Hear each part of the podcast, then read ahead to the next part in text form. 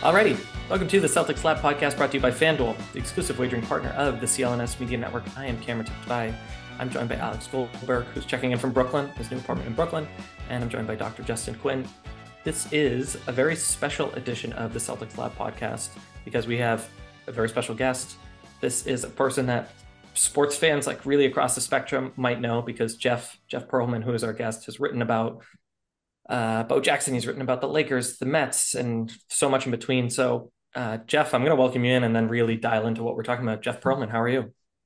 I am. Uh, I'm doing okay actually. I'm. Uh, you know, book research hell for the next book, but that's mm-hmm. okay. So this is a little break. Can you tell us what you're researching, yeah. or or too soon? Uh, I'm doing the uh doing the biography of Tupac Shakur. So I'm doing my first non Whoa! Oh yeah, man. First non-sports book. So wow. So, yeah. Okay. Um see if there's a connection to the Celtics. So we can have you back on and talk about that book. Um, he um he definitely heard of the Celtics. Yeah. All right, that's good enough for us. Um, until then, we're here to talk about uh, your book, which eventually became an HBO show. The book is Showtime Magic Kareem, Riley and the Los Angeles Lakers Dynasty, boo, parenthetically, which has now become HBO's winning time, Rise of the Lakers Dynasty. And our connection there really is you can't talk about the Lakers in the 80s without talking about the Celtics in the 80s. Good enough for us. Yep. Jeff, I'll tell you, um, the show is tremendous. The source material is tremendous. So off the jump, I'd just like to congratulate you. I hope you're enjoying the ride because it's it's a lot of fun as a consumer. Um, yeah, I mean, you should always have. Uh, if anyone ever comes to you guys and says we want to turn whatever into an HBO show or Netflix show or whatever show, you always, you definitely always say yes because uh, just yeah. very few negatives that come out of it. You know, a couple, mm-hmm. very few. So yeah, it's been cool. All right, all right, good. That's a hot tip for our listeners. Yeah. Um, here's how we're going to do this. People who listen to this podcast know that when we have big Jesus come around, we break the podcast into more traditional one-on-one interviews. So Alex is going to hop in. He's going to talk to Jeff about his background, but sports writing, and the origins of this book. Um, then Justin, you're going to kind of bridge the gap between how the book becomes a show and Jeff and the tail end of the program. You and I will talk about the show itself. How's that? All right. Um, Alex from Brooklyn. I mean, we're here to talk about Jeff, but give people your 30 second Brooklyn update because that's exciting too, I suppose. Sure. Hello, listeners. Nice to see you again. Uh, I have been kind of on and off the lab lately, and that's in large part because I've been moving my entire life to Brooklyn, New York to more seriously pursue music and other fun things like that. If you like the music at the top of the program, that's me on the bass. Band is doing stuff. Check it out. Uh, Divine Sweater is the name. Anyway, I'm here in Brooklyn now, uh, but I am still a hardcore Celtics fan which means that the Los Angeles Lakers being a topic on this podcast is confusing and strange to me. Uh, but nonetheless, here we are. I guess we have to talk about it. So, um, Jeff, we're going to just kind of jump right into it. Um, so, let's start with how the Lakers even became a topic of interest to you in the first place. Are you a fan? Um, was it the 80s Lakers specifically, or is it the Lakers more generally? Like, what do we think about this? Uh, I was not a fan. I grew up in New York. I grew up a weirdly diehard New Jersey Nets fan in the 80s, mm-hmm. and the Nets really sucks. And it was like, this is pre like Van Horn and, you know, Jason Kidd. This is Buck Williams and Otis Birdsong and Darwin Cook. Really bad. But um, I remember being a kid and every now and then Lakers Celtics would play in LA and it'd be like live from, you know, Inglewood and see first they'd show the shot of the beach. Maybe they'd have like a couple people playing beach volleyball in bikinis or whatever, or a couple lifeguards, whatever. Then then you'd go inside the forum and they'd have the Laker girls, and then they'd have like you'd see like Jack Nicholson and Dyan Cannon and Blair Underwood, and then you'd see Magic and you'd see Bird. And the whole thing was just so freaking magical to me. Like really was that um I always like fancied LA and fancied that time period and wanted wanted to touch that thing that was so elusive so I just always thought about that. And no one had written like a definitive, definitive book of that era and those teams, that team. So I just went for it. And that's how it was. It was almost like envying what I never had as a kid. Yeah, I mean, at the end of the day, as much as I uh, admit this begrudgingly, the Lakers are one of two iconic franchises in the NBA whose presence is arguably bigger than the sport itself, at least for some people. So pretty pretty reasonable to pursue that as a topic um, as a sports journalist. Speaking of sports journalism, um, you've gotten a couple of different books. Uh, obviously, you're moving into um, a non-sports journalism project now, but uh, you know you you kind of made your bones as a sports journalist, and I guess I'm wondering first off, how did you get into sports journalism, and then what kind of sparks interest in you in pursuing what is a really complex and involved project. Like how do you go from writing columns and you know writing uh you know kind of kind of standard sports journalism to doing such a really kind of thoughtful and deep research piece like this? Uh i mean i started so i i went to high school in a tiny town in Mahopac new york. And um i wrote for the high school newspaper. And i remember it was either my junior or senior. I think it was my senior year. I wrote a column for the high school newspaper called um, cheerleading, sport or activity. And at the time, I was just this kid who like kind of a nerdy kid, you know, newspaper, ran track, that kind of stuff. And I remember writing a column, ripping, saying that basically cheerleading was just an activity, not a sport. And the day after I wrote her, the day it came out, all the cheerleaders surrounding me and yelling at me in the cafeteria and kind of being like, wow, that that that was cool. They actually know who I am. They noticed me, you know, blah blah blah. That's very pathetic reason to get into it all, but that kind of did it for me. And um, I went to University of Delaware, really got in a student newspaper, became sports editor and editor and all that stuff. And um, out of college, and I love sports. And out of college, my first job at the Nashville Tennessean as a newspaper guy, actually started as a food and fashion writer and was really bad at it. Then became a music writer, was really bad at it. And finally, they put me on high school wrestling and I covered high school wrestling for the Nashville Tennessee. And I don't want to brag, and um, loved it, loved it, just loved everything about it. Loved the competition and loved covering it and everything. And my dream as a kid was to write for Sports Illustrated. Like the dream, books was never a dream. TV show certainly was never a dream. Sports Illustrated was the dream. If you were a kid growing up in the 80s, SI was it. It was the Bible if you were a sports fan. And um, I applied and applied and applied. And what happened, I had this moment when I was in college, I had applied early for the NBA draft just to see what would happen. I didn't play college basketball, but I applied early as a junior for the NBA draft. And I got a letter from the league. I remember coming back to my dorm and my roommate being like, Hey Pearl, there's a there's a letter from the NBA. And I look at it and it's dear Mr. Pearlman, as of this date, you are you have surrendered your eligibility, blah, blah, blah. And I was like, Whoa, that's crazy. And then a few weeks later, the head of security for the NBA called me and was basically like, Who are you? And I'm like, Well, I'm a forward at Delaware. So when I was at the Tennessean, I, I kept applying to Sports Illustrated because my dream was SI. And they liked my writing enough that they said, Why don't you pitch an idea? So I pitched a couple of ideas and then I pitched, well, when I was in college, I applied for the NBA draft and they said, Write that. Mm-hmm. I wrote it. And a few months later, I got hired to write for Sports Illustrated. And I was a baseball writer at SI for a good amount of time. And a friend of mine named Jon Wertheim wrote a book about women's tennis, mainly about Venus and Serena. And I was like, I, I could write a book. So I got a book deal about the 86 Mets. That was my first book. It was called The Bad Guys Won. I didn't know what to expect. I didn't know what I was doing. The book made the New York Times list. I really love digging into a subject. I really love the intricacies of reporting, reporting, reporting, tracking down people, finding little nuggets and stuff maybe other people didn't know. And uh, here I am with 10 books and a TV show. It's kind of weird. Not bad. Not bad. Um, former Nashville resident myself, I read the Tennessean sports column back in the day. Probably yeah. not when you were there, but um, you just um, made me feel old. I know what that secret message was. Probably when you were there, meaning you're older than me. I respect that. that is true. Mm-hmm. Um, uh, but yeah, fun newspaper. Um, so you mentioned baseball. First off, got to ask New York Yankees, Mets. Uh, do you have a side in that rivalry? Well, I grew up a Mets fan. Um, but then when you cover baseball long enough, you when you cover anything long enough, you sort of lose the oomph for it. You know, like yeah. I'm not I guess I'm kind of a Mets fan, but I don't really give a shit if they win or lose. Like I don't care. I the funny thing is when you're a baseball writer, I said this to someone the other day. In my whatever five years of covering baseball, I probably knew 99.5% of all MLB rosters. I could tell wow. you Dodgers third string catcher was. I could all that stuff.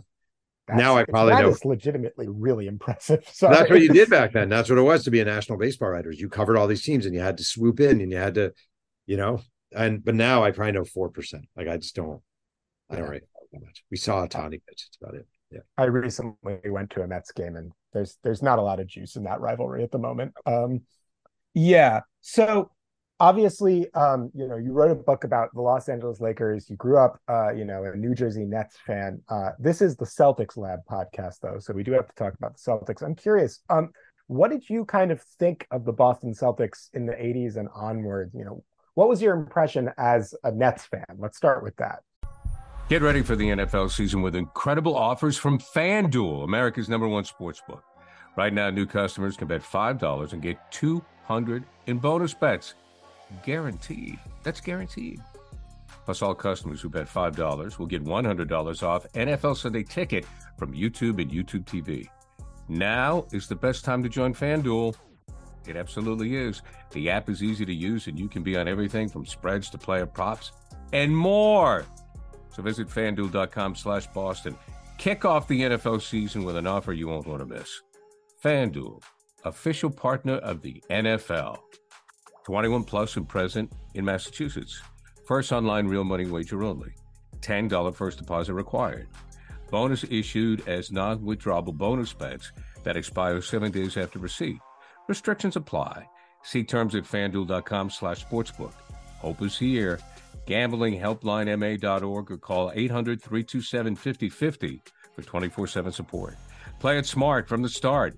GameSetsMA.com or call 1 800 GAM 1234. NFL Sunday ticket offer ends 9 18 23, no refunds. Terms and embargoes apply. $100 off NFL Sunday ticket, not YouTube TV. YouTube TV base plan required to watch YouTube TV. Redemption requires a Google account, a current form of payment. Commercial use excluded, subscription renews, cancel anytime. Hated them. Yeah. Hated, okay. Hated everything about them. Hated them. They were them in Detroit were just the asshole teams that you didn't like. You know, like you only played the Lakers twice a year, so it wasn't like you would really think about the Lakers much. But the Celtics were in the same. They were both Atlantic Division teams, and the freaking they were so much better than the Nets, like so much better than the Nets. In fact, I remember every now and then a former net would play on the Celtics, and that would actually just burn you. Like I remember, mm. I think Michael Ray Richardson might have had a cup of coffee with the net with the Celtics, and you're like, well, that sucks. And it'll probably be good with the Celtics. It was just I hated Bird, I hated Parish, I hated McHale, I hated Danny Ainge, I hated Jerry Sichting, I hated Dennis Johnson, hated K.C. Jones, hated all of them. And when they started sucking, I was probably a pretty happy guy because I just hated them. No offense.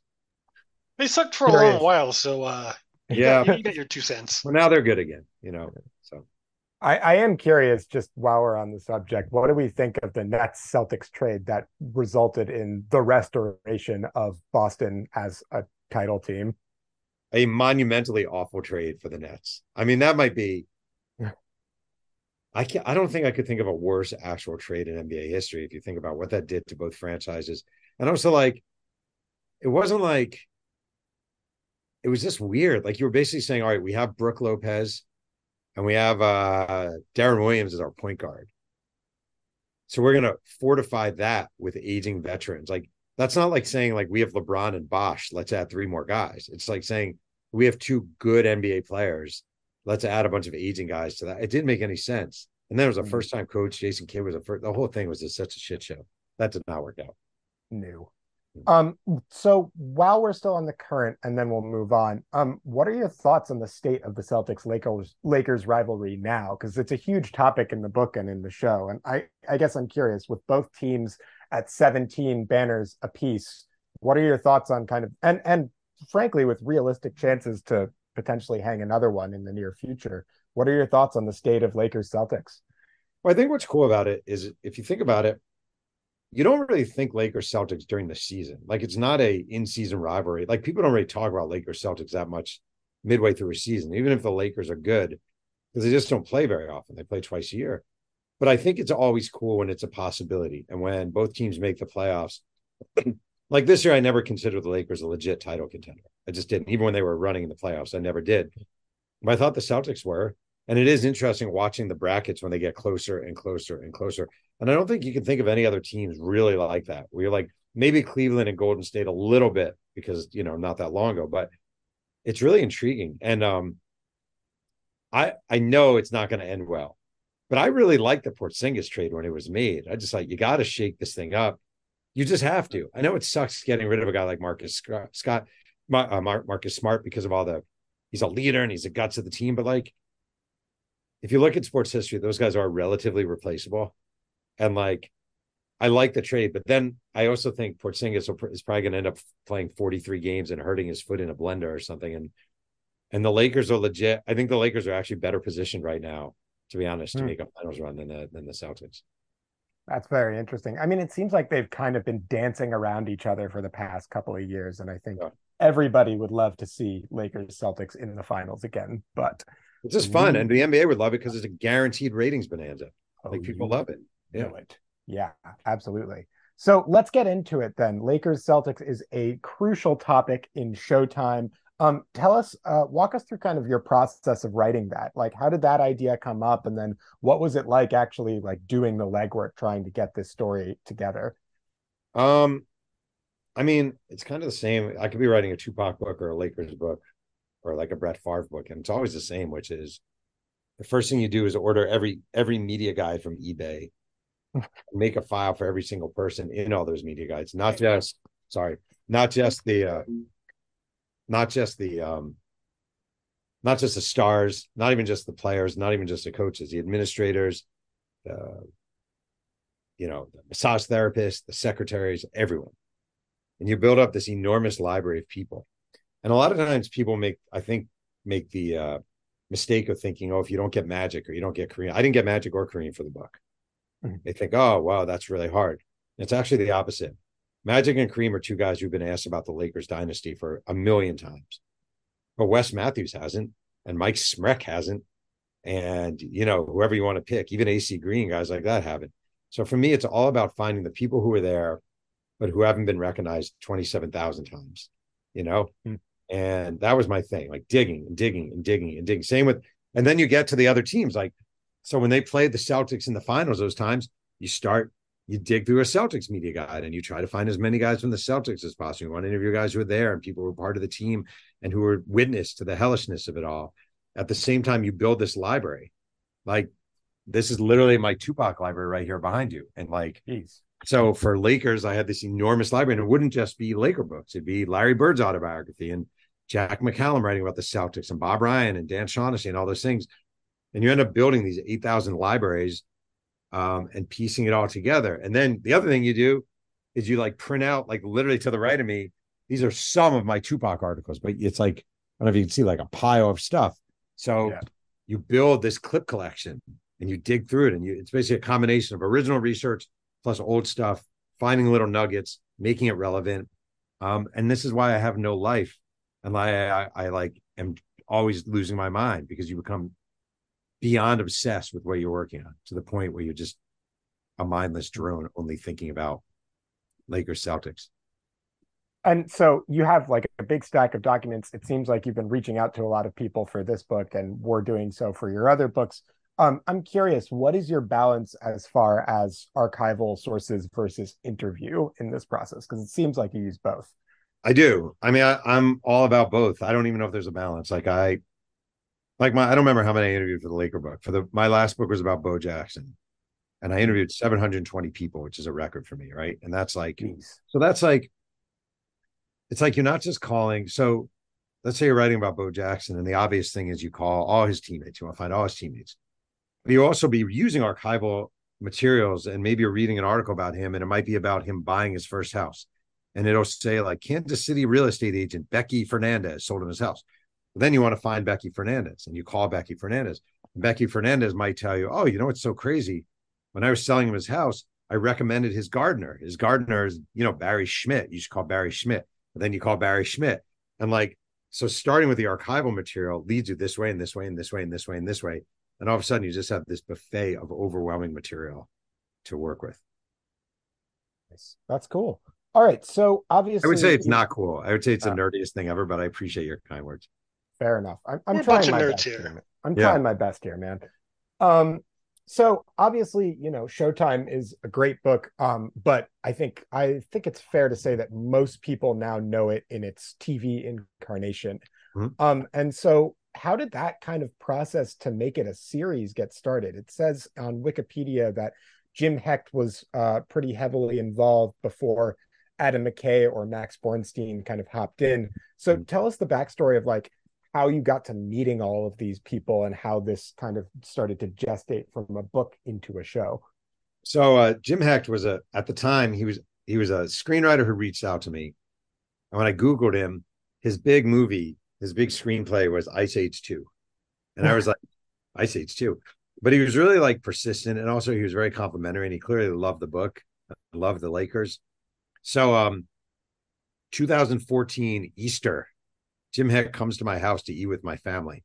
He's like, I can come by, and we're both Jewish, so it wasn't like we had family dinner. so that was it. I said, All right, come to my family dinner. And Jim shows up. I knew almost nothing about him. And he came to my house. We still joke about this with three things. He came with a, a block of saran wrap baker's chocolate. He came with a big ass tomato. And he came with a bottle of um, imitation wine drink. And my wife is like, Who the fuck is this guy? And I'm like, I don't know. He's interested in the book. And um, he was just a really nice guy. And he just had this vision for it as a screenplay and I wasn't getting any bites on it at the time, and I was kind of naive, so I didn't even ask for money. I was like, "All right, whatever, take a year," and and nothing ever happened. Like nothing ever happened. Every now and then he'd call me. Him and his partner, Jason Schumann, his his business partner, used to always say, "We want to make you the male Candace Bushnell." Bushnell is that her name? Sex in the City. And I was like, I don't even know what that means. I don't even know who that is, but okay. And I never, I just never bought it. I was cynical. And then years later, he's like, uh, Adam McKay wants us wants to meet with us. And honest to God, my reaction was, I don't know who the fuck that is. I don't know that. so I Google Adam McKay. I, I probably why I'm waiting in his driveway for Jim.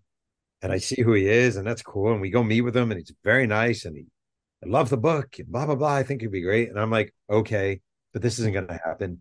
Because I'm just like, honestly, I'm a Northeastern Jewish guy, and we are raised to be pessimistic. Like it is in our DNA that we are required. right. Worst case scenario. It's always a worst case scenario. What is what is the worst thing that can happen? That's probably what's going to happen. That's in my dad, my grandparents, so it's me. So I'm like, well, this is never going to happen. And then Jim started, he's like, no, I'm telling you, telling you. And then you start seeing stuff like Adam McKay. I mean, no, excuse me, John C. Reilly signed up to play so and so, and Sally Field and Adrien Brody. And then they start making it, and you're still like, I don't know. I don't know. Maybe it's mm. cool. Maybe. And then the show's coming out, and I'm at this premiere party for the show based on my book. And I'm like, this is the craziest shit ever. And I really do mean it. People are like, is it a dream come true? And I'm like, it's not a dream come true because all I want to do is be a Sports Illustrated writer and cover baseball. So everything since then has been this big cherry on top. And this is one of the biggest cherries ever. It's just phenomenal. So that's what happened. All right. Uh, last question before I hand things off to Justin. Um, so uh, the book is Showtime, but the uh, sorry, the TV series is Winning Time: right. Rise of the Lakers Dynasty. How, how, did that name change come about? And did you sign off on that, or did HBO just do that? I would say it wasn't my call at all. the weird thing is, there's another book called Winning Time about the Lakers that's out there. And I'm hmm. like, not only you're changing the name after buying the rights to my book, but you're changing it to the name of another book.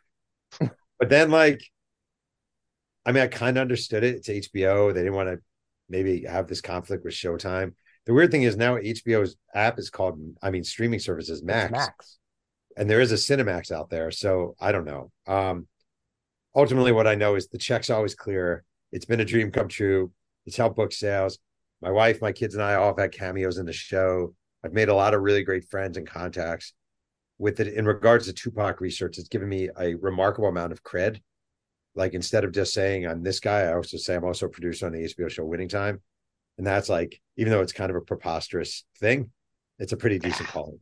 So wow. winning time, showtime. I don't think, honest God, I, I don't think people care that much about names. I honestly don't. I think after a while, you just watch a show or don't watch a show. So I don't even think about it. Fair enough. All right, JQ, your turn. Okay, as a fellow uh, child of the 1980s uh, who has written something very long and involved in my PhD dissertation.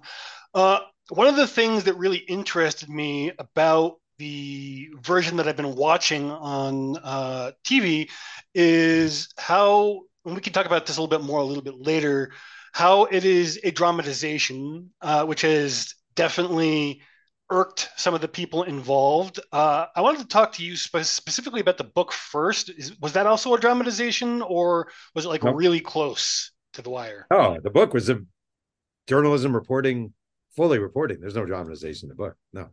Okay, cool. So you didn't write the screenplay, but you were consulted. Like, how did that work? Like, what level of control did you have? Uh, how did you feel about the dramatization? Like, what was the process like for you? All right. So basically, a lot of times when people sell their books and their books are optioned, you know, they're given a check. They say, thanks a lot. You can come to set one time and take your photo with this star and move on. Right. And this has been the exact opposite of that. This has been phenomenal from the beginning. They've been gracious and cool. They send me every script. They let me, uh, they asked my opinion on casting for season two, like different things like that. It's been amazing. I'm not in the writer's room. I've never asked to be in the writer's room. Not a TV writer. Like it's not what I do, you know?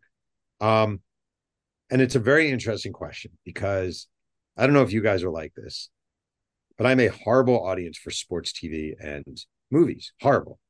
I always use, I've been saying this a lot, and it's really true. Like, I think Moneyball is an excellent movie. I do. But I was a baseball writer at Sports Illustrated during that period. And Scott Hatteberg did not turn around those Oakland A's. Like, they had three Cy Young Award candidates in the starting rotation who never get mentioned in the entire movie, right? They had Eric Chavez playing third base. Eric Chavez was a 30 home run, 100 RBI guy. They had Miguel Tejada at shortstop, an MVP. Like, I can't watch that movie and just be like, oh, this is great. Like I'm like this. Same with the Jackie Robinson movie, 42. I'm like, and the worst is We Are Marshall, which actually has led to my hair falling out because I can't. That movie just, you know, like it's a serious issue. People died in a plane crash, and you're just like playing fast and loose because it's fun. So I sh- I suck. I'm I suck, and I have really had to adjust to this. Like I just have. I had to adjust it is a dramatization. It is not a documentary. They do do stuff that is interpretive. For example, in the first season, first episode, Norm Nixon and Magic Johnson go to a white party and they play one on one. Not a white party like white people, like a white party, everyone wears white. Mm-hmm. And it didn't happen, right? And when I first read it, I was like, oh, I don't, I don't know, but I kind of get it, like what they're trying to do. And I actually talked to the actor who played Jack McKinney in season one is a really, really well known playwright named Tracy Letts. And I had Tracy on my podcast and I asked him about it. I was like, Are you bothered at all by sort of Jerry West? Should we be bothered at all by Jerry West being upset by the show? And he goes, Not even remotely. He's like, Real life is not interesting. That's just a reality. Real life is not interesting. And if we just did, you know, shows like this that are real life, well, you'd watch Jerry West pull up in his parking lot to the forum, and then he'd go to the bathroom, and then he'd shake some hands, and they'd file out some papers, and like, it doesn't work that way. And I've accepted it, and maybe I'm a hypocrite. It's a fair point if someone wants to say I'm a hypocrite because I do get paid for the show, and it certainly helps my book. But I've just had to accept it. That's, all you can do. It's not easy. It's not, but I've just had to accept it there's a thing in anthropology called the crisis of representation, and it deals with a lot of what you would expect the representation of the people you're dealing with and trying to represent in your work and you know in my own work i've had to hide the identity of some of the people i've worked with for political reasons because it could be retribution for the stuff that they shared with me and that kind of sat with me a little weirdly at first but like I, I grew in this very similar and parallel way to kind of see the wisdom of it but then, like when you were mentioning like the Marshall situation, that that immediately drew my mind to one of the more recent examples in the series, where things aren't exactly as how they were on a really fraught subject, which is Larry Bird's father appearing while he was in college, which by then he was dead from suicide. But they also handled that that uh, situation like in a really thoughtful manner. So I don't know. Did you when when you saw that did did you feel like they did that particular scene justice? Because it was admittedly a really touchy scene. I have mixed feelings on all this stuff. Just as far, not just with the show, like in general. I have because like when you write books, you can't do that. Like you can't do that. You wouldn't do that. You wouldn't even think to do it, right? It wouldn't even be a thing. Um, I mean, it's just a different medium. Like that's being honest. I'm actually being honest. It's just a different medium. It's not my medium and it's not my world. Like, do I like that stuff from a journalistic standpoint? Of course not. But it's not journalism. It's storytelling. And I mean, it would be weird. Like to me, it would be all right. Like a perfect example is the blind side, everything going on with the blind side right now in that movie. And like that kid was already at that high school. In real life, that kid was already at that high school when he met that family. That kid was already an excellent football player when he met that family. That woman did not, the little kid did not have to take ketchup bottles and show him how to play football. And I'm so disturbed by that movie in hindsight. I was at the time, but I really am now thinking about it, how they basically made up everything about this kid. I feel like, at least in the defense of the show, it did happen. They fucked with the time, period. Is that cool? I guess it depends on your, I could see it either way. You know, I just, I could see it either way. Yeah.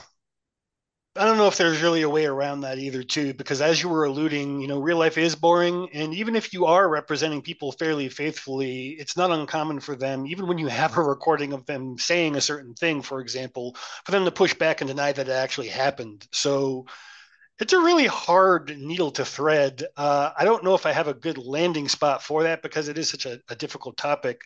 But what I think I will do is hand this off to Cameron to talk about the rest of the series on some maybe less uh, anxiety inducing topics. Right. I want to make one point about that though, because I actually sure. think it's a hell of a question. I think it's a great question. And I thanks. Honestly, like what happens is like generally when th- people promote stuff and like actors come on. So there's an actor strike right now. So there's no actors here, right? And you get someone like me. I'm like, you know, this is everything books movies tvs whatever. They get people and they prepare you how you should answer these questions and blah blah blah. If they ask you this make sure to sidestep it blah blah blah. I think that's a hell of a question. And i actually think like it is a fair again the we are marshall test. Like as an example they're on the plane the plane's about to crash. The coach says to the team we are and they all go marshall right? Well they didn't do that chant for years later right? And it's a small little thing but like it bothered me. It really did bother me that like you're talking about a plane crash that changed the changed the lives of so many people. You're talking about the ramifications of with people aren't born, people don't get married, like families forever change, everything about it, the shrapnel of that. And to just come along and fuck around with that is kind of crazy. So I don't know. I guess we all justify what we do. Like that's one thing. We all as a journalist, I justify my existence all the time when I will interview someone in a really uncomfortable situation and have to ask myself, is this really, am I doing any good with this? Or am I just being an asshole and doing my job?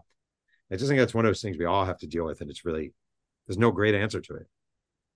I like how you put that. Uh, the the personal introduction of ethics is something that I think is not given enough attention in modern media at any level, whether we're talking journalism, winning time, or I don't know, uh, the coverage of you know the incident that just happened in Florida with with uh, the white supremacist, which we don't need to talk about any more than I just did. Uh, but I don't know. Very heavy, heavy turn, but I think it is definitely worth something for us to keep talking about in terms of the ethics of representation, even in something fairly lighthearted as sport, because sport touches on the rest of our real lives, as we have been, you know, touching on. And uh, yeah, well, I just wait. I saw the other day something. I know, I know this isn't about this, but like mm-hmm. I saw the other day when there was a political rally and Trump was mocking Chris Christie for being fat, right? Mm-hmm. And I was thinking, like, how many people in that audience are overweight? And somehow or another, they're able to laugh and justify him mocking someone who's overweight. And I just think we all sort of find a way to justify whatever we need to justify. You know, mm-hmm. it's a weird human thing we do. Maybe it's a survival mechanism. I don't know, but it's very strange. It is. Well, I mean, I don't know if you heard Trump is 6'3, 215. I mean, that guy's built oh, like yeah. a linebacker, evidently. Um, the crazy thing is, I'm 6'3, about 200. I'm almost 6'3. I'm like 6'2 and a half. I mean, it is preposterous when you're near those dimensions to actually look at him and think he's, he's those dimensions. I was like, he's got to be closer to 315 than 215. Oh, he's got to. Yeah. Uh, there was but something. He's a handsome man. He's a dashingly handsome man, and that's what. Counts. I mean, he, he, his hair. It's the envy of glorious. Yeah. Um, yeah. Well, so Jeff, I don't know if you know this. So I'm a history teacher. Alex is a history teacher, and Justin is a doctor of anthropology. So how stories get told is not incidental on this podcast. Mm-hmm. Um, which is why sometimes our podcast comments are like, "These guys are so nerdy. What the hell is going on?" Um, but I mean, the nice stick- ones. yeah, the nice ones. I'm going to stick with that because, and maybe you don't know the answer to this. I, I don't know that Larry Bird has spoke much about you know the incident in question, his, his father's suicide. Um, save you know an interview I found in the 90s where he said it was tough. I think I handled it well, and he, he doesn't elaborate. Do you know if he was CC'd on the second season much? Oh no, definitely. I don't. I don't think at all. Actually, that's my guess. I know that. Wait, time out. I will say, I know the show tried to reach out to these different figures. Sure. Um, I don't know the specifics of Bird. I just don't. This is the time when I say, look, I just wrote the book. It's, I actually yeah. said to someone the other day. I have like the best of both worlds. If you guys say I love the show, I can say, oh, thanks so much.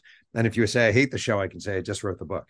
So in this regard, I just wrote the book. I do not know the answer to that. Yeah, I mean, I'll leave that uh, ethical parenthetical like hanging out there. I don't really know. Like, I don't either. I, I thought it was a, an arresting episode. Uh, I'm sure it was meaningful to a lot of people, but maybe for the Bird family, to, they could have any number of reads. I guess a little less serious, but but, but still worth wondering is Jerry West's approach to the show. Um, maybe you have, maybe you have insight that you can't share, but he threatened to pursue legal action, pursued legal action against the show. He didn't like how he was characterized. Although Jason Clarke, the man who plays Jerry West in the show, is brilliant. I mean, he's a huge bright spot on the show. Um, he threat he threatened to go to the Supreme Court, which yeah was a little bit bonkers. Actually, someone said, "Boy, he showed us how not crazy he is by threatening to take this to the Supreme Court." Um, here's the thing about Jerry West. I think the depiction is pretty on. I get it; it's dialed up a little bit. There's no doubt about it. But if you, right, one of the best sports books ever written is Jerry West's autobiography. Autobiography mm-hmm. called West by West or West on West. I think West by West. It's ridiculously good. It's insightful. It's amazing. And he speaks of his own manic behavior, of his own sort of insane intensity, of breaking a golf club out of anger. You know, like it's all there in the book. So I always say, like, the, um, I think the writers on the show, they do not have journalistic backgrounds, right? And unlike me, they're not really used to dealing with athletes when athletes get mad at you. And I have dealt with that a lot. And I think they were surprised by the backlash and maybe caught a little off foot by the backlash. And I've said to them multiple times, and I've said in interviews multiple times, that I always say to them, like, you have to expect that. Like, you're Jerry West, you're home, you're watching your show, this TV show. There's a guy in there, an actor who looks like you, who's playing you. And you're like, well, didn't fucking say that. Or that wasn't like, you have to understand it. And then on the flip side, I do think people like Jerry West and Magic Johnson and Kareem if they're watching the show, are a little bit missing the level of homage this is to that era and to those teams. Like yeah. this is homage. This is straight out homage to them. And I mean, I get, I get why someone would be upset, but I also think like if you watch it, I think it's a love letter to Jerry West. I really do. I'm not just saying that. I think it's a love letter to Jerry West. You know what? So I, my theory is that the showrunners, people who love sports, it is a love letter to Jerry West because you know what he accomplished, you know where he's going next, you know how brilliant he is. But like I watched the first season with my girlfriend who is not a huge basketball fan. So yeah. for example, I was getting tired of the magic and cookie phone calls early enough because we knew where it was going. And she yeah. didn't know that they end up together. So yeah. she was really dialed in. Whereas as someone who knows what happens next, I was like, all right, got it. Let's keep it moving. If you didn't have, I bet everyone on this call thinks very, very highly of Jerry West if you were coming as a Jerry West noob, he's somewhere between manic and derpy in the show. So maybe that's where the real life Jerry Fair. West is coming from, and maybe yeah. the showrunners don't pick up on that. It but... is interesting. Wait, because I was I watched recently. There was a uh, six part or five part documentary on Hulu about Tupac called Dear Mama. Yeah, and I I'm working on a Tupac book, so I was riveted by this documentary. And my wife was kind of confused. She was like, because she's not a big hip hop fan, not huge and it kept going back and forth to Tupac's mother, Afeni, who was in the Black Panthers, and it got kind of jumbled. And I was like, "This is fantastic," and she's like, eh, "I don't really like it." And I do think it. I don't know how much showrunners, screenwriters, etc. I just don't know the answer to this. Take into account that we're going to have various degrees of uh, knowledge observing our show, and we should cater to this. I just don't know how that works or what they're thinking. No, I don't know either. I mean, I think I kind of I don't want to get off topic too much. I kind of had that concern with Oppenheimer. Um, it both you watch it? Me, it, it made me, yeah, it made me feel like it insulted my intelligence and that it knew that I was a history teacher. Um, Hey, so I just want to say I'm happy to have this real quick. I was with a friend last night. I was with two friends last night. We're both much wiser than I am. And they were bored by Oppenheimer. And I was like, I am so happy you say that because I was a history major in college. I'm a history buff. I was bored. Like I was bored after I thought that movie should have been an hour shorter. And I know oh, that's big time. Yeah. And like everyone's like raving about it. Sometimes you wonder if people rave about stuff because they're just supposed to rave about it versus they genuinely loved it. I thought the My- first half was gripping and the second Yes. half really petered off. Yeah. Well, I have I have the opposite concern, and then we'll go back to basketball, which is the first half was gripping, but we knew the bomb was going to work, so there's no there were no stakes, right? And then Yeah. the second half, I actually loved. It was like Aaron Sorkian. It was a crime drama, but you were so tired after watching a two hour movie that I was like, Yeah. we're really going to watch an episode of The West Wing now. What is this? Um. So, anyways, that's Oppenheimer. For we did. I just want to say we did the Barbenhopper. Barbenhopper? Oh, I loved Barbie. And I thought Barbie was a better fucking movie. Oh, big time. Yeah. I thought it. I thought it really handled my intelligence well. It just was like, hey, this is what it is. Buckle up. I thought it was great. Yeah. Whereas Oppenheimer, they were like, the Germans think it's hydrogen, but we know it's nitrogen, and then they like draw something on the chalkboard. And I was like, all right, thanks, thanks, movie. Okay. Right. Anyways, um, so Jerry West's depiction we think is probably true to life. Some people haven't loved it. Quincy Isaiah as Magic has been a revelation. I know, again, you don't, you can't claim that, but any thoughts on uh, Quincy Isaiah or just like any other portrayals in the show? Man, I'll tell you a few things. First of all, this I really mean. Kareem Magic Bird, they could have cast that for the next hundred years, and I don't think they would have found any better guys than those three. I just think it's a trio. Quincy, his real name is Quincy Crosby. He goes by Quincy Isaiah. He um he was a football offensive lineman at Kalamazoo College with almost Wow. no acting experience whatsoever.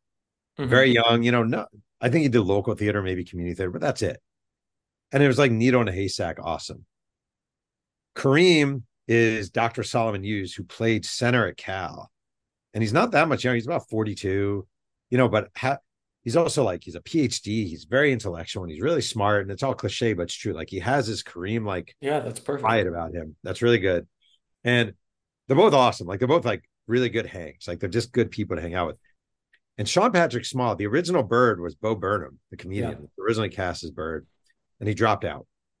And Sean Patrick Small is a um, he's really a writer, and he lives about an hour north of me. He's from Northern California. And there's a Seth Davis book. Seth is a former colleague of mine at SI. He wrote a book about um, Magic Bird and and uh, Michigan State Indiana State game. And Sean had optioned that because he wanted to write it as a screenplay and he wanted to play Bird in the adaptation that he wrote. Bo Burnham drops out. Somehow Sean finds out that they're casting for Bird. He reads via Zoom, I think, on like a Friday, and he gets cast on a Monday. About six weeks ago, he's a great guy. About six weeks ago, he shows up at my. I play pickup basketball every uh, Saturday morning, and I've been bugging him to come down and play. And he shows up. He's in real life. He's six four. He played high school ball. Good player. Probably college intramurals, all that stuff. He shows up, and he tells me that he shoots just like Bird now because in training for the show, they remastered his shot. So he actually does. He has the exact same high release point as Larry Bird, and he's a really good player. So he shows up shooting like Bird. And uh, you know, they just like they really got it. Like they really, really, really got it with those three. And it would have been it would have been predictable if they found like the hot young African American actor to play Magic Johnson. You know what I mean? Like Right. you know, whoever Michael B. Jordan is 10 years younger. Like we got the, oh, we got this guy. He was in this show and this show and this show. But you look at him and you're always thinking, oh, that's Michael B. Jordan. And like Quincy just oozes. He oozes this thing. He has a really beautiful smile. He has this thing about him that's like cool and confident. And like they just somehow nailed it. It's it's insane. I mean, it's like I said off the jump. First of all, it, like the show is carefully well made, but the source material is great. Like Dr. Buss was a character. Magic Johnson is, a character. Like it, it just works. Um, okay, a couple kitchen sink things, and then we'll let you go. Just while we're on casting, Devon Nixon plays his dad, Norm Nixon. Yeah. How did that come about? And have you talked to uh, Devon about playing his dad? Yeah. Yeah. Oh, yeah. Well, so um, little known fact, Devon was the played Whitney Houston's son in The Bodyguard. So he's a um, he was Oh. a child actor. He was in a bunch of stuff. You look at his IMDb page. And Hmm. actually, I was I was with him the first. My wife and my kids and I were all in. We all been in the show. And the Mhm. day I think my kid shot, uh Devon was shooting the same scene. He was in that scene actually. And um the funny thing is, I don't think like I think I think his dad has been insanely hands off about it all, like kind of like you do you. Because I think it's the only I think it's probably the gateway to a healthy father son relationship, you know, is like to not have your dad overlording you. Um, and the thing I remember when I wrote the book, I went because Norm Nixon is married to Debbie Allen, the former, I don't know if you guys are a little young, but Debbie Allen was in fame and she's a famous actress and she's been in a ton of stuff. Okay. And she runs a dance studio. And I interviewed Norm at the dance studio and I met Debbie Allen. Debbie Allen was a childhood crush of mine. So I was like, oh, Debbie Allen and Norm Nixon, but Debbie Allen, what? Um, and I just think that the whole thing for Devon has been like his dad has kind of stayed out of it and he's done it. He's also in Snowfall, Snowfall right now, Devon Nixon. The guy's from my he's I mean, it's a big statement. He might be the best actor in the show. Like he is everyone talks about how preposterously talented he is as an actor. He's just he oozes that thing. Yeah. Like when you see him on screen, he really like I hate to be this bullshit Hollywood nonsense, but like you do keep your eyes on him when he's on the screen. He kind of has some sparks coming off him. On the first uh episode, two episodes where you meet him, it's like, oh, they're going to use him as a keel to like tell the story, but it's like, no, he, he oh. deserves all the oxygen he gets in the room. It's really 100%. good. He's great. It's great. Um, quick shout okay, out. Quick shout out. His dad has a podcast on our network. I can't remember its name right now because I'm an excellent plugger, but just uh, go look for it on the NBA History and Legends channel on CLNS Media. I think it might be with Michael Cooper. Actually, I think it might be two of your enemies. I think it yeah. might be Cooper. Yeah, I think you're right about that because we there, there is a lot of synergy between the Lakers and the Celtics when it comes to podcast making. Yeah. Um, tell us a story of you, your cameo. How'd you do? Well, I, so I technically have two cameos, but the my one, I had one in the pilot episode. My wife and I both were shot the same day. My wife ended up getting a laugh, like a she actually laughs. She plays the Chicago Bulls administrative assistant, and I'm just a reporter, so you see my back. But this this year, I'm in episode five. I play reporter at a press conference. I get to ask three questions. Uh, John C. Reilly as Jerry Buss calls me and actually calls me Jeff, like nice little thing, you know. Yeah. Um, I was super excited. I got there very early to the Warner lot in LA. You do uh wardrobe, which is cool. You have your own trailer with your name on it, which is cool. They do makeup. I had a wig and everything put on, cool. Craft services, cool. I go to this. I have time to kill. The set of Abbott Elementary is right next door, so I'm walking around the school buses. Wow, very cool. Cool. And then it's time to film the scene, and they take you over to the set, and I'm a reporter at a press conference. And I, ha- I literally, not joking, had my lines written on my hand because I was so nervous. They're like three lines. I could recite them now for you. Like they're not hard, you know. But like, so they shoot it. I do it. They shoot it again. I do it again. Shoot again. I do it again. They shot that scene. I think I had as 104 times total. I was there from like 11 in the morning to about nine at night, maybe. It was dreadful. It was so boring and hot and itching. My head started itching. This is the worst part. My head starts itching. And I'm like, I don't know. I get home and I have like bumps all over my head. And I actually asked another cast member, I don't know what's going on if I'm having allergic reaction. She's like, take some Benadryl. I take Benadryl. Next morning, I wake up, my head is just enormous. It's like a pumpkin. Wow. And I go to urgent care and I'm having an allergic reaction to the wig glue that they used on my head. So basically, I was there for 100 gazillion hours. It was boring as all anything. I had an allergic reaction. I had to go to urgent care, but it's one of the coolest things ever to have as a little clip in my life, you know? So, yeah, that's showbiz. Um, why do that? Why so many takes? They're just meticulous as you can imagine. Different angles. We have to use this camera. We used to have that camera. We're going to shoot with this. They do some of the fo- uh, shoot uh, footage with the Super Eight, which is like the old fashioned yeah, camera. Yeah. Um, yeah, it was a grind. It was a grind. Like it was not. I could lie to you guys. Like a lot of people, I think would promote a show and be like, "Oh, it's the best." It was the worst. It sucked. it was horrible. But the people are lovely and professional and cool, and I'm glad I have it. But I have no. I remember I've told this story a few times. Years and years ago, I did a story for TV Guide, and I went to a, the set of a TV show called Love Monkey, and it was uh, like Tom Cavanagh, Jason Priestley from 90210 was in the show, and I remember interviewing Jason Priestley after watching them shoot the scene like 30 times, and I said, "I'm going to be honest with you, that seemed kind of boring," and he goes, "Brother, you have no idea," and I feel like now, 20 years after Love Monkey, I have my own idea. Yeah, you got to follow up. You got to go find him. Yeah, find Priest and be like, "You were right, buddy." All right, Jeff Pearlman. I'm going to give you three quick questions, and we'll get you out of here. How's that? Um, just to justify you coming on a Celtics podcast, Rick Fox was consulted um, for the show, and obviously he bridges the gap between the Celtics and Lakers. Um, any conversations with Rick Fox? Any Rick Fox stories? I love Rick Fox. So, um, first of all, it's weird because when this is this thing at uh, first thing that entered my head when Kobe Bryant, when news first came out that Kobe Bryant had crashed, like first, first, first news, someone texted me, mm-hmm. and I was in a, in a corner bakery writing, and someone texted me, "Did you hear about Kobe?" And I said, "What?" She wrote, uh, "Died in a plane crash," and I was like, "What? A helicopter crash?" One of the first people I texted was Rick Fox to see what he knew, and actually, the initial reports right after that were Rick Fox was on the helicopter. Yeah, I remember that. He, he ended up not being, but that he was one of the first guys I texted. Rick is a really nice guy, and he um hated Rick Pitino.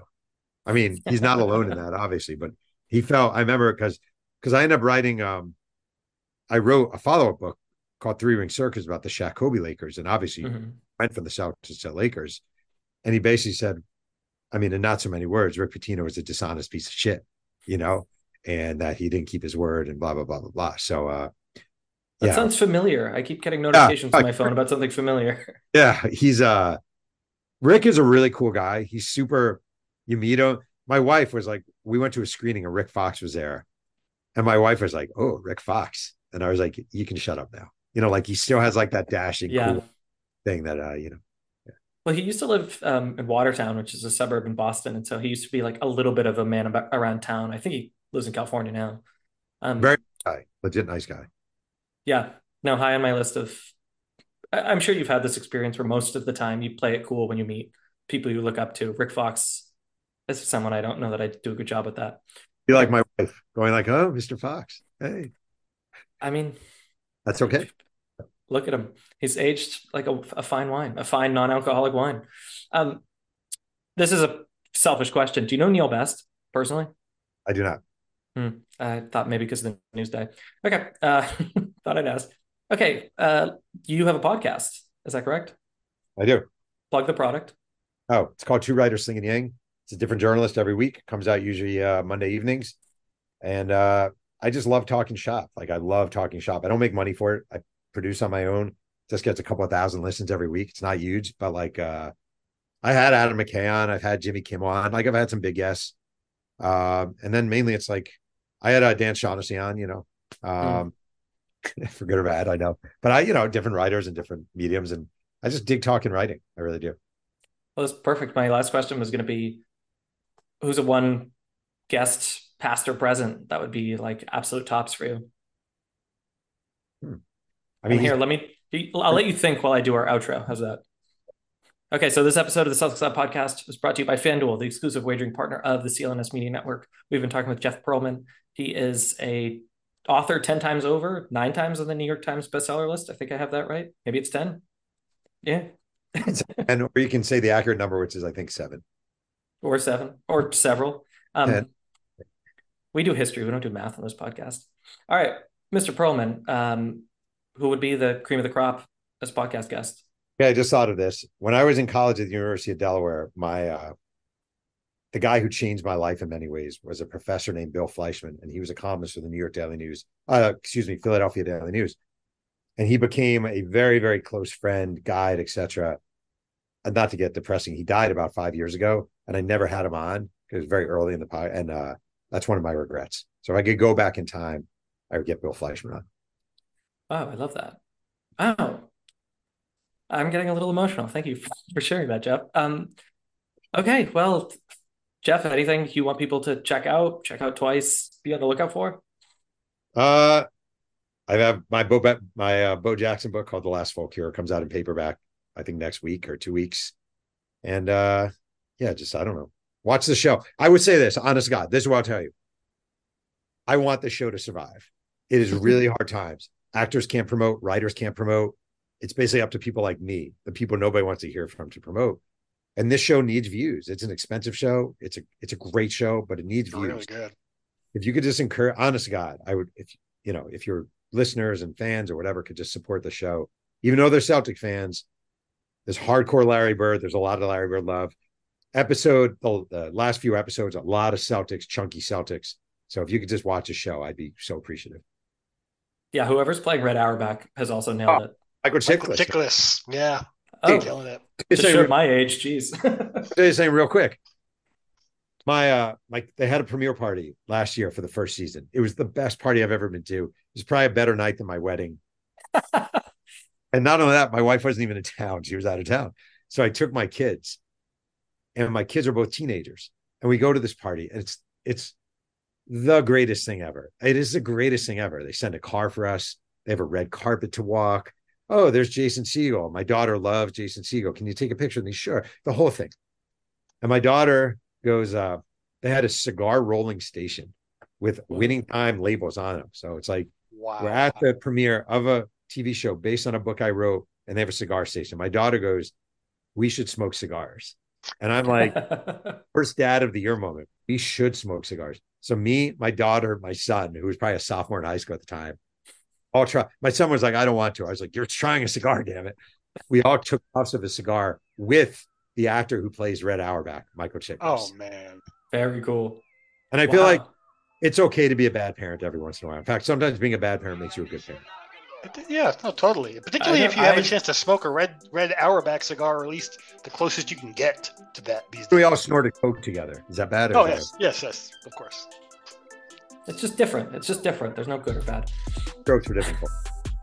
All right, on that unbelievable anecdote, Jeff Pearlman, congrats on all the success. Um, thanks for spending time with us. This was great. And Indeed. yeah, give us a ring when Alex plays bass in a successful band. That's good enough for us to have you come talk about Tupac. Done. Yeah, let's do it. All right. Thank you guys so much. I really do appreciate it. Thanks. All right. Time. Take it easy. Thanks, everyone. Like and subscribe. We'll see you later. Adios.